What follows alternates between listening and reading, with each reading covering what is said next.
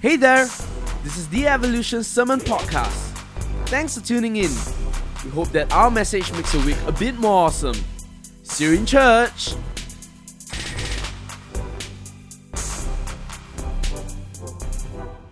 My hope for you today is that God's word will move all of us, but especially the men in the room, to be more like Christ.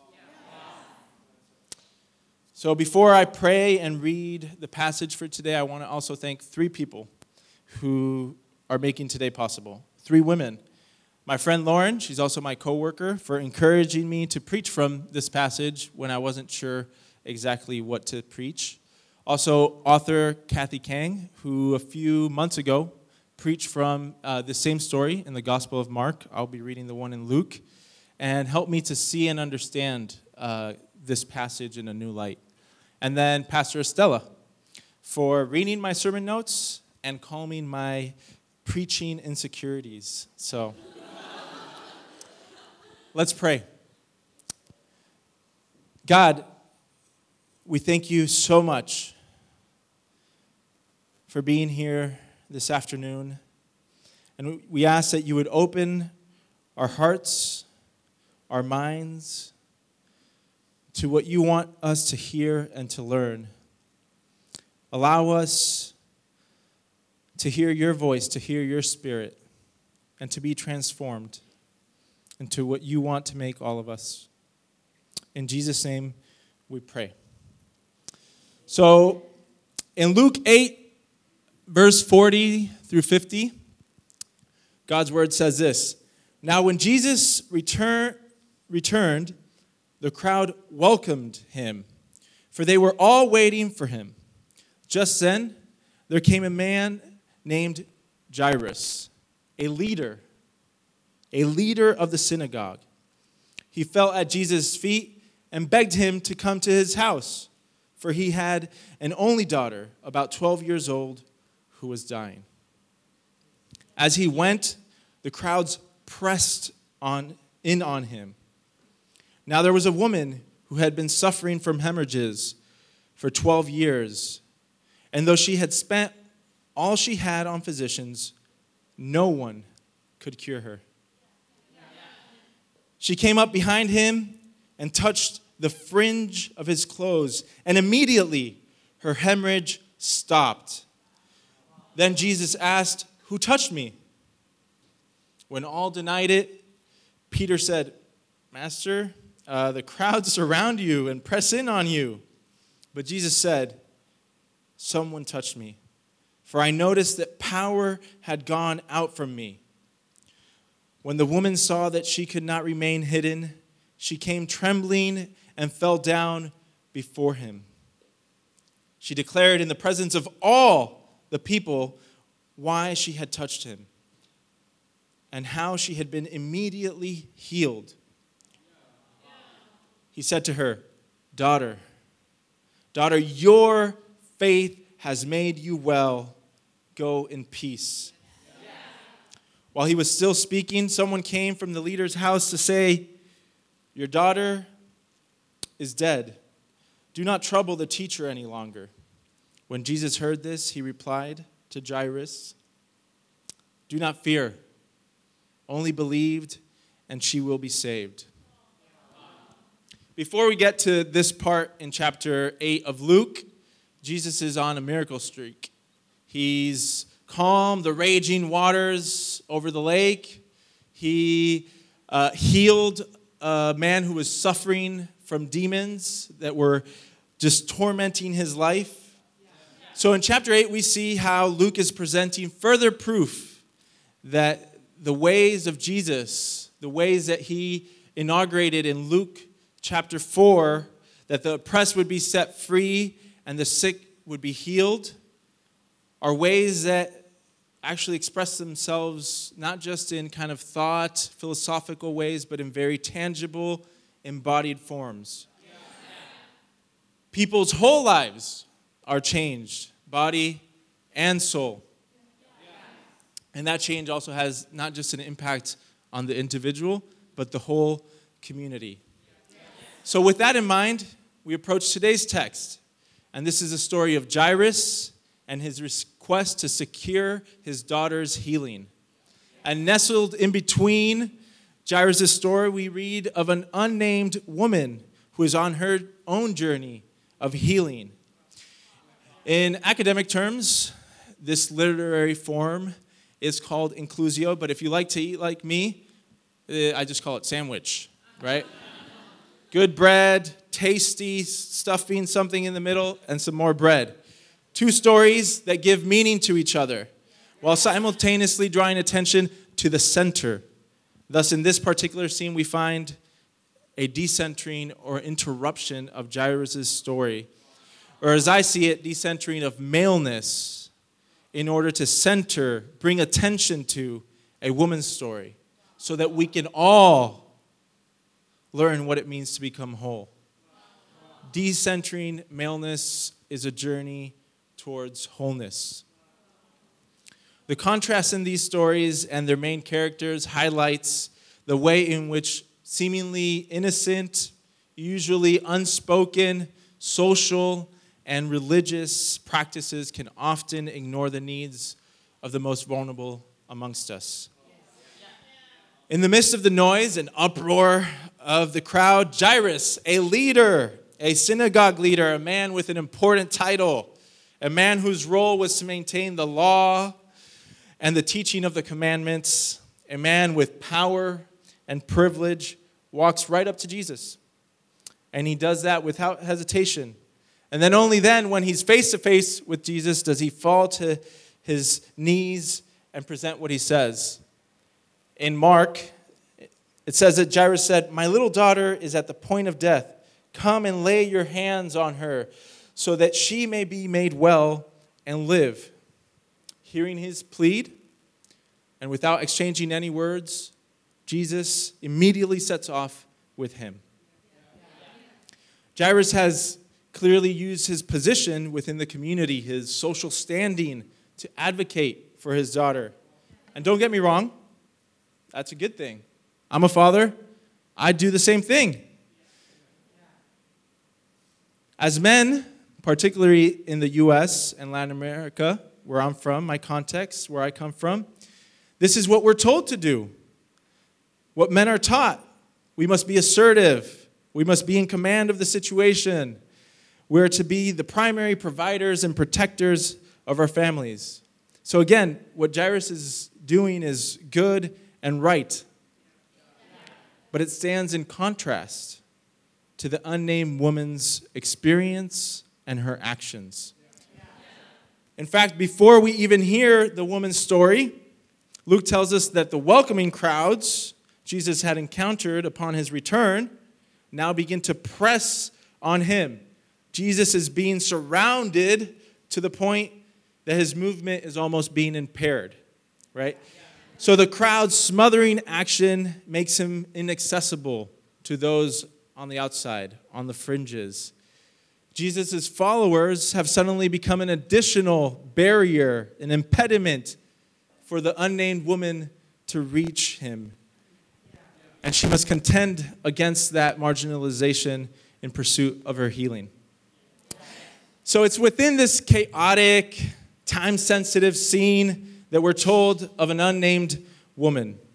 Luke does not name her, probably revealing that within her historical context during that time, a woman being a woman meant that you were of very low status. To be unnamed is to live in the shadows, unseen, to be considered unimportant enough for people to remember your name. To be unnamed is to live on the margins of society. It is to be recognized mainly by what you lack. So, poor people, we don't know, we don't say their name, poor people, meaning they lack economic stability or they're crippled, sick, meaning they lack mobility, access, health, or you're unclean. You're excluded because of your condition. To be unnamed is to exist outside of society's imagination, outside of what is normal, acceptable, or welcomed. To be unnamed is to lack the dignity, the respect that all humans deserve, all of God's creation deserves. So, though we do not have the name for this woman, we're offered the reason for her exclusion.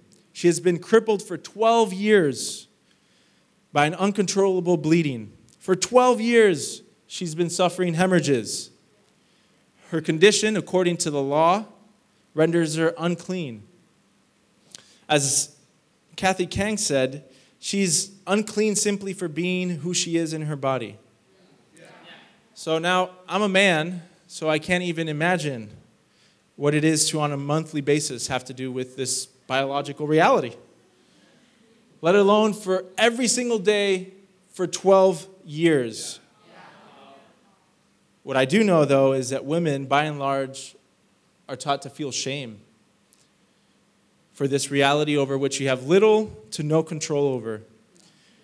And sadly, as men, we enforce these sorts of shame provoking ways that menstruating women are somewhat less attractive, less approachable, or annoying.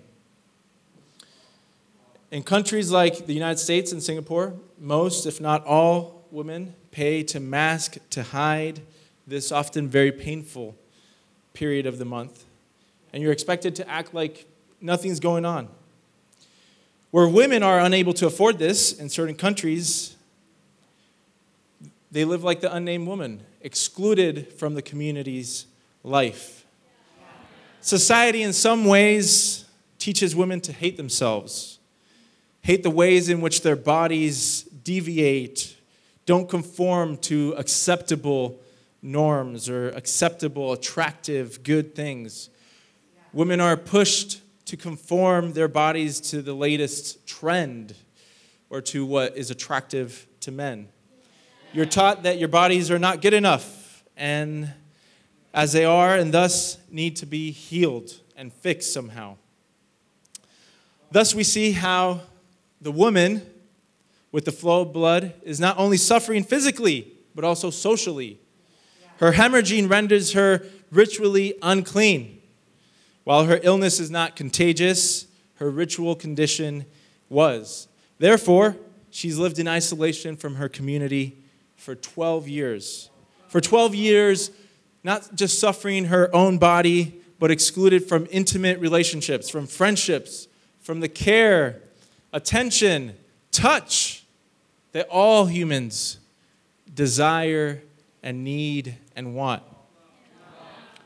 For 12 years, she suffered. For the length of Jairus' daughter's life, she's been suffering. Excluded from church, from the temple, and from the support of her community. It's pretty hard. But as if that weren't hard enough, the woman's prospects for renewed social connections has vanished. It says that she had paid the physicians, the doctors, all her money. One of my professors, he's Dr. Joel Green, says this whether her doctors were celebrated physicians whose expensive fees made them accessible only to the rich, or she had sought out some fake doctors that were there just to take advantage of the people. Her outcome is the same. Not only is she sick, now she's also poor. The bleeding woman has done everything she can do, yet she continues to live outside of the boundaries of the socially alive in her community. She's sick, she's poor, unclean, and according to Luke, no one could cure her. But she's heard about Jesus. She's heard about that Jesus guy and what she's heard has brought her a glimpse of hope to her otherwise hopeless situation. Jesus brings hope. Jesus brings hope in our darkest moment. Jesus brings hope when we feel most alone. So she comes from behind. The pressing crowds guarantee that she's going to infect them. She shouldn't be there. She's breaking the law. She's not conforming to the accepted, proper behavior, but she's willing to do so to gain access to divine power, to get close to Jesus. So when she comes from behind, She doesn't even want to address Jesus, but she believes that maybe, just maybe, if she can touch the fringe, the corner of his cloak, that it would be enough. And it was. Amen? She touched the clothes, and it was immediately. It says that her hemorrhages stopped. Her illness is cured. At this point, the story could end. She's cured. The bleeding has stopped. Isn't that what she wanted, what she needed? But it doesn't end there. Because while her physical problem may be cured, she's not yet healed. So the story continues when Jesus recognizes that something has happened.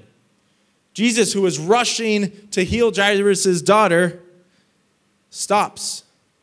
Suddenly, the request of the powerful, respected leader who had gone straight up to Jesus is put on hold.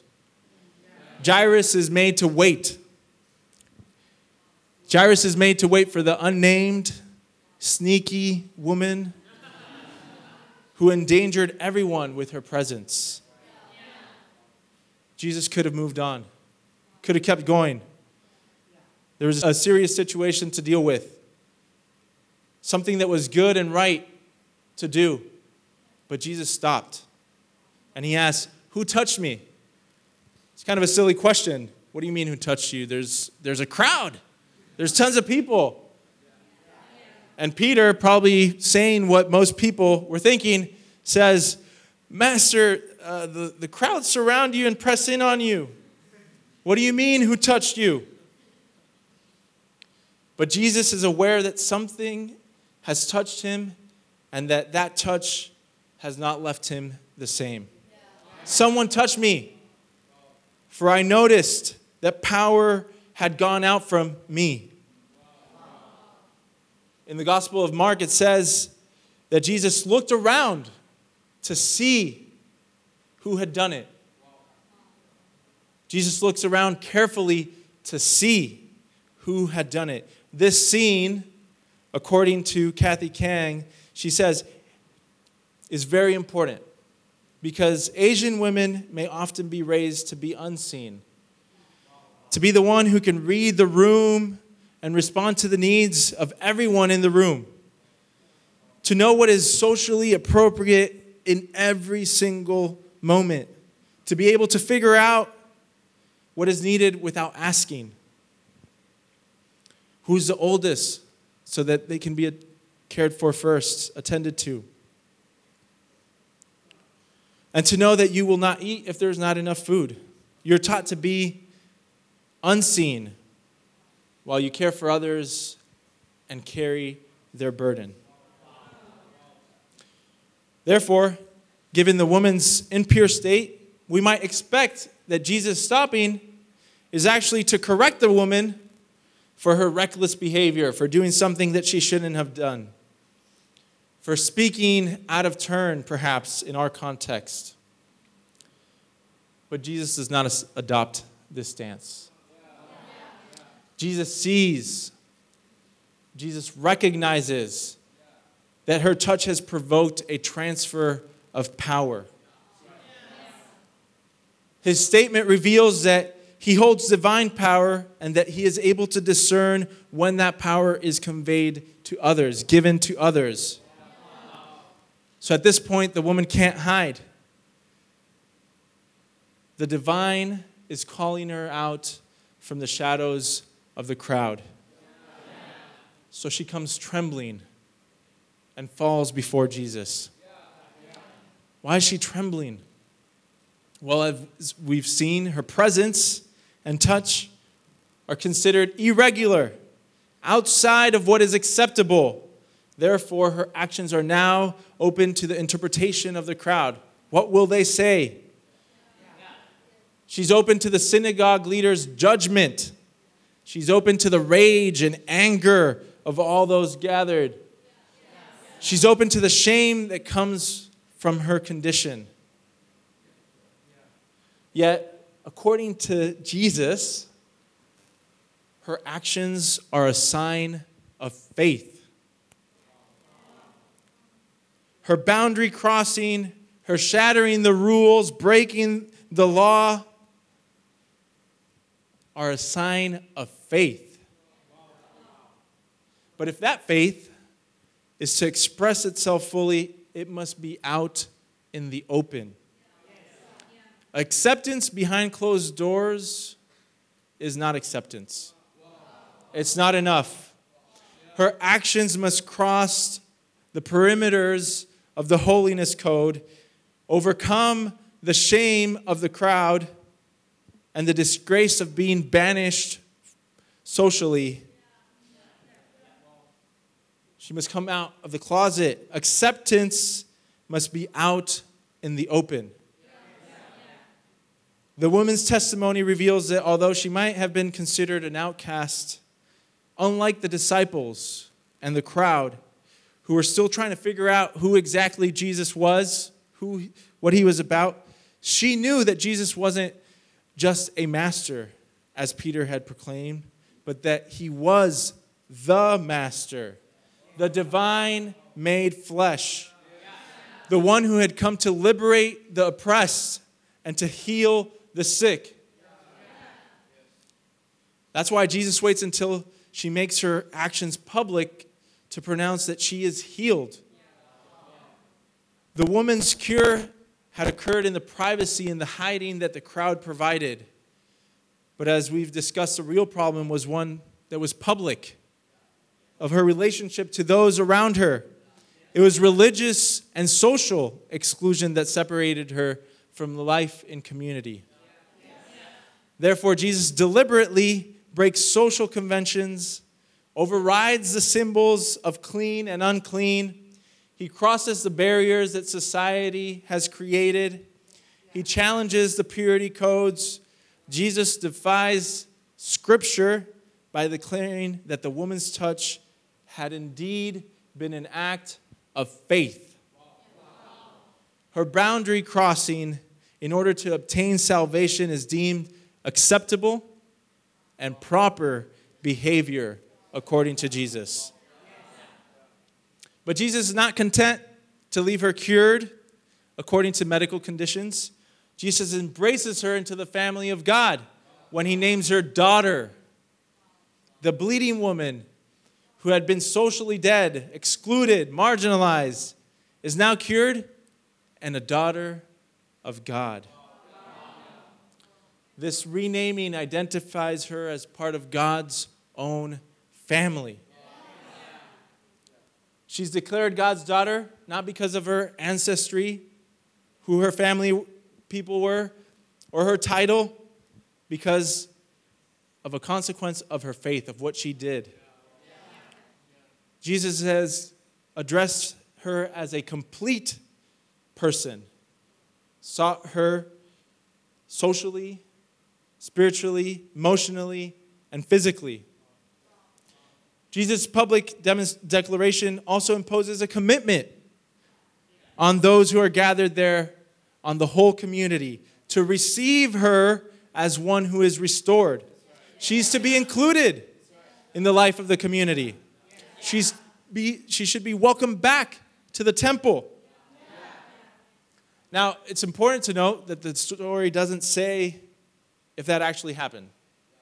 It doesn't say if she was welcomed back into the life of the community, if people embraced her, accepted her, loved her, or affirmed her. But my hope, my hope is that the women here in this room, for the women who are part of Revival Nation, that that part of the story would always be made explicit. That your stories of overcoming barriers, would always be made explicit and celebrated. That you would not have to sneak up quietly from behind while all the guys go straight up to the front of the line. That your faith, which sometimes breaks the rules and the customs that are acceptable and are created by society, might be welcomed and embraced as a glimpse of the restorative kingdom of God. The women here and beyond, that they might not be only cured, but also healed. Now, who's still waiting? Jairus. 11 pages. Jairus is still waiting. We can't forget him. The religious and community leader, the one with power and privilege, is still waiting. And in the time that he's been waiting, the messenger comes and says that his daughter has died, that he shouldn't bother Jesus any longer, that his daughter is beyond hope. But Jesus tells Jairus, Do not fear, only believe. I think this statement captures the essence of what we men need to learn from these passages, where a man's request and story has been decentered. At the, cent- at the heart of these two stories is the story of how Jesus attends to the most marginalized, while the one with privilege is made to wait, even though his request was fair and good. As men, we are to follow Jesus in decentering maleness. We must follow Jesus in making room, space, and time for women and for those who are non male. I think if we're honest, despite having the best intentions, as men wanting to see women succeed, like Jairus, we're still afraid. The woman in the story knew she was afraid. Her posture, the way she approaches Jesus, her trembling, she's afraid. Women know. But it is to Jairus that Jesus says, Do not fear. It is to men that God is saying, Do not fear, only believe. So, what is Jairus afraid of? Men, what are we afraid of? Guys, what are we afraid of? What do we fear might happen if women begin to hold the same power and privilege that we have? If our needs are made to wait, what are we afraid of if a woman no longer plays into traditional roles? Now, you might say, we're kind of there. Women have voting rights, they kind of get paid the same. We have programs and policies to take care of the children and the kids. We've advanced so much. But if we're honest, much of the world is still organized around the principles of patriarchy. That is, much of the world still is built in ways that benefit and prioritize guys, men. What is patriarchy? Big word. So let's define it. Patriarchy is a structural force that influences power relations, whether they're abusive or not. Patriarchal beliefs of male heterosexual dominance and the devaluation of girls and women lie at the root of gender inequality. Moreover, and sadly, culture and religion are used to also justify gender inequality by evoking traditional cultural beliefs or biblical interpretations about how women should be treated and their place in the home or in church. Take, for example, women in the workforce. Singaporean sociologist Teo You Yenn, I hope I pronounced that correctly. If not, forgive me. She says, over recent decades, women's formal employment has steadily increased. Things are getting better. This has, however, not been accompanied by an equal increase in men's participation in housework and care labor. In other words, women are being accepted, but guys, we're not helping them at home. We're not doing anything. Right? So we're like, yes, go to work. You can do it. Policies are being made to support women. But then, as they're trying to scale the corporate ladder or move forward, we see that they're carrying a burden, a backpack with 100 kilos, and we say, You can do it! Come on, catch up.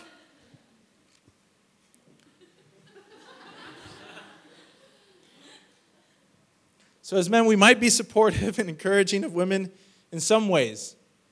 But then there's other practices, things that we've been taught, ways, societal norms that actually continue to place an undue burden on women.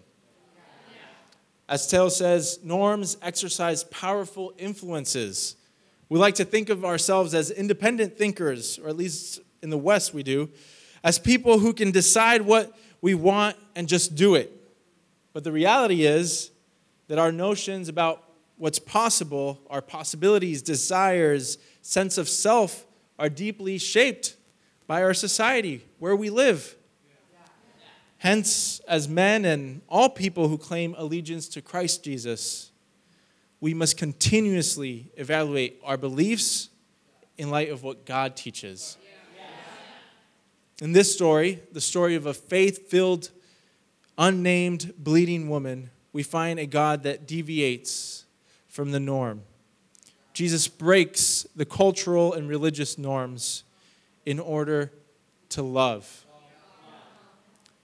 So, what do we fear? What power or privilege are we afraid of losing? Jairus thinks he's going for his daughter, but I think there's something else for him there. Jesus says, Don't be afraid. I think Jairus was mad or a bit bitter of what this unexpected encounter with this woman had caused. And I get it. But the thing is, fear is keeping him from faith. His fear is robbing him from recognizing Jesus' identity, who Jesus is. Fear is holding him back from realizing that what Jesus just did can actually happen in the future as well. Fear is keeping him from trusting Jesus' ability to provide salvation. You see, fear or the lack of recognizing and naming what we are afraid of, men, is keeping us from Jesus. You see, when we name our fears, when we recognize what we are afraid of, when we name how fear makes us act and react, we embark on a journey towards wholeness. When we set aside fear, we're able to see Jesus, recognize Jesus, trust that Jesus saves.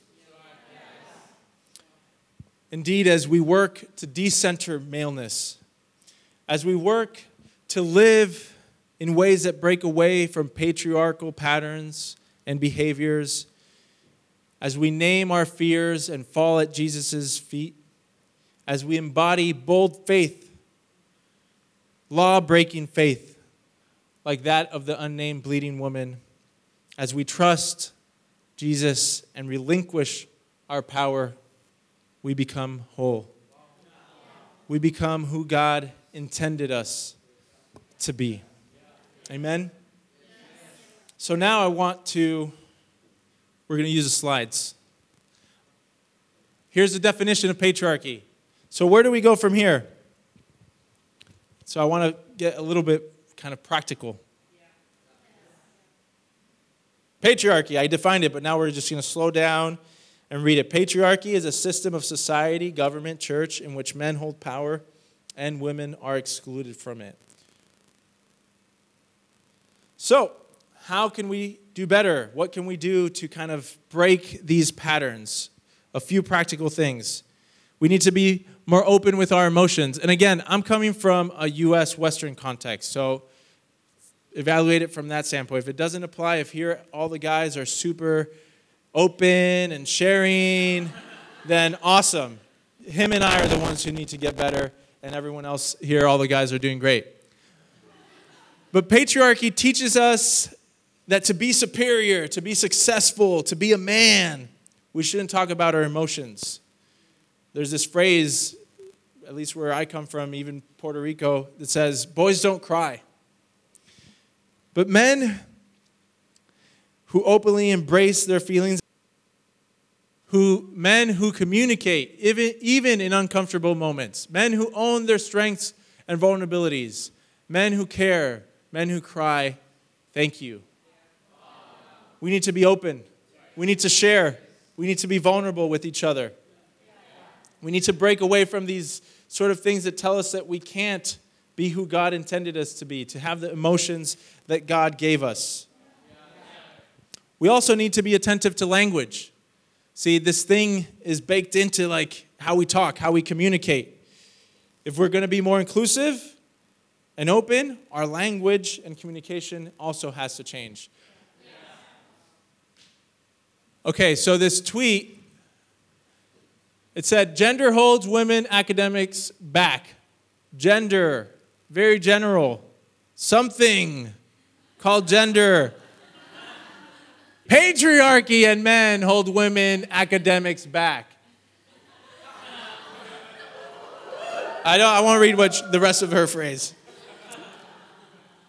It's, it's a small example of like how we talk about things and how we actually don't name what's wrong or what needs to change. And if we're going to do so, if we're going to lean into becoming more whole, becoming who God wants us to be, we have to be attentive to that. So, here's some personal practices that I'm still learning, that I'm trying to do. So, when I'm invited to speak to an event, I try to find out if there will be other women who are going to be speaking. Who are the speakers at the event? Are they all white guys? Or are there also women? In the United States, we use the phrase people of color of different ethnicities, races, that are actually included. And if they're not, then I need to be willing to not show up either. I'm not that important. Also, stop mansplaining. What is that? Don't repeat what a woman just said and tried to explain it to everyone. She said it, they understood. I catch myself. You know? Someone says, a woman says an idea, no one says anything. Then the guy says the same thing, and we go, oh, yes, yeah. Let them know what you said is good. Call people out when they're not recognizing that she said what she said is good. Support women owned initiatives and businesses. Put your money where your mouth is. And correct people when people say, this one's for me. When people say that I'm babysitting my two sons, I'm not babysitting. I'm their dad. I'm parenting. It's what I'm supposed to do. But it's these small little things that kind of reinforce patriarchy, the ways that women are excluded. Parenting, being with our kids, it's what we ought to do. It's, it's what God asks us to do. It's not just a woman's place to do. Okay, a few more things. So, decentering maleness and relinquishing patriarchy. This is from uh, Adrienne Maree Brown. When enough of us relinquish injustices that only pretend to benefit us, we tip society towards justice. So it's a commitment from all of us. It takes all of us to do this, but especially, especially the men. There are no people we should fear or disregard or think are lesser because they are born outside of some false concept of normal. And we saw that in our story today. We must be accepting, open to those who are outside of what society tells us is normal. And we have to listen. We have to listen even when it's uncomfortable, even when we don't understand, even if it's hard to believe what they're saying. If our hearts, our minds are going to be transformed, we have to listen. Okay, so for men who want to know love in their lives, if a woman tells you she is tired, that the dynamic of labor, of work between you is in balance, it means you have to been carried without realizing it. She's not lying. You've been slacking. Get with it. If a woman tells you you're scaring her, you are, and you have been. It usually takes a woman a while to gather the words of their fear. Believe them. If a woman tells you she needs boundaries, step back immediately and listen to her. Don't force it. All right. But how do we do this work? How do we engage? Where does our motivation, our ability to do this come? It's not something that we just kind of flip a switch and it happens. We're all human, we're growing, we're learning, and grace is extended to all of us. From Genesis to Revelation, we see how God is pouring out God's unending love and grace on people as they struggle to understand and to live into what God has for them. Now, God doesn't let them off the hook, but God continues to trust and believe that we can live out the commandments, that we can actually live according to God's word. But to do that, we have to leave behind guilt and shame. These two things are crippling.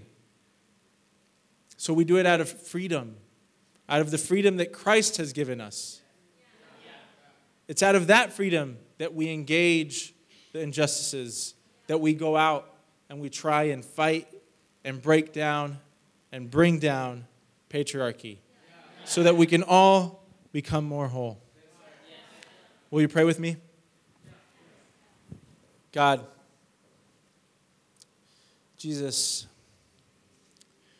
we men confess the ways in which we have benefited knowingly and unknowingly from patriarchy. We want to do better. So help us, God, to not fear. Help us also to realize that we're not Jesus. Do not let us fall into the trap of removing women's agency or ability to speak and act for themselves by thinking that we are here to save them. Help us to support, to see our sisters, and to know that it is you who heals. As men, we ask that you would help us to participate in the Holy Spirit's work of creating a more just and loving world for all. God, let us preach the good news of your love. Let us share the rule breaking message of divine love. A love where Jesus turns that which society thinks is dirty, polluted, where Jesus takes patriarchy and turns it into wholeness and hope. Let us share of a Jesus that conquers not only the demons of disease and death, but also those of isolation and exclusion. And help us, God, especially the men as we work to let go, to relinquish patriarchy, so that we all experience wholeness. God, we ask all of this in the name of the Father, the Son, and the Holy Spirit. During these next few minutes, as the band is playing, I want to open up the altar for those who might want to confess the ways that they've benefited unfairly at the cost of your sisters, at the cost of others, perhaps your own actions that have put down women, those who might want to let go of these old ways and live into the new beginning that Jesus inaugurated, that Jesus shows us in this story. It's open for those who want to live and act according to the ways of Jesus. Also, I want to open it up for those who might have suffered or been hurt or experience the pain of the lack of opportunities or the exclusion because of the ways our society is made up, the ways that sometimes maybe our own parents reinforce painful things that make you feel like you're less than, that make you feel like you're not good enough, like you need to change something, that you live outside of what is normal and acceptable. If that's you as the band plays, we want to pray for you. Pastor C, the leaders here, want to pray for you. And if this is also the first time that you might be hearing of this Jesus, whose love is unending, whose love is available to everyone whose love frees us to be who we've been created to.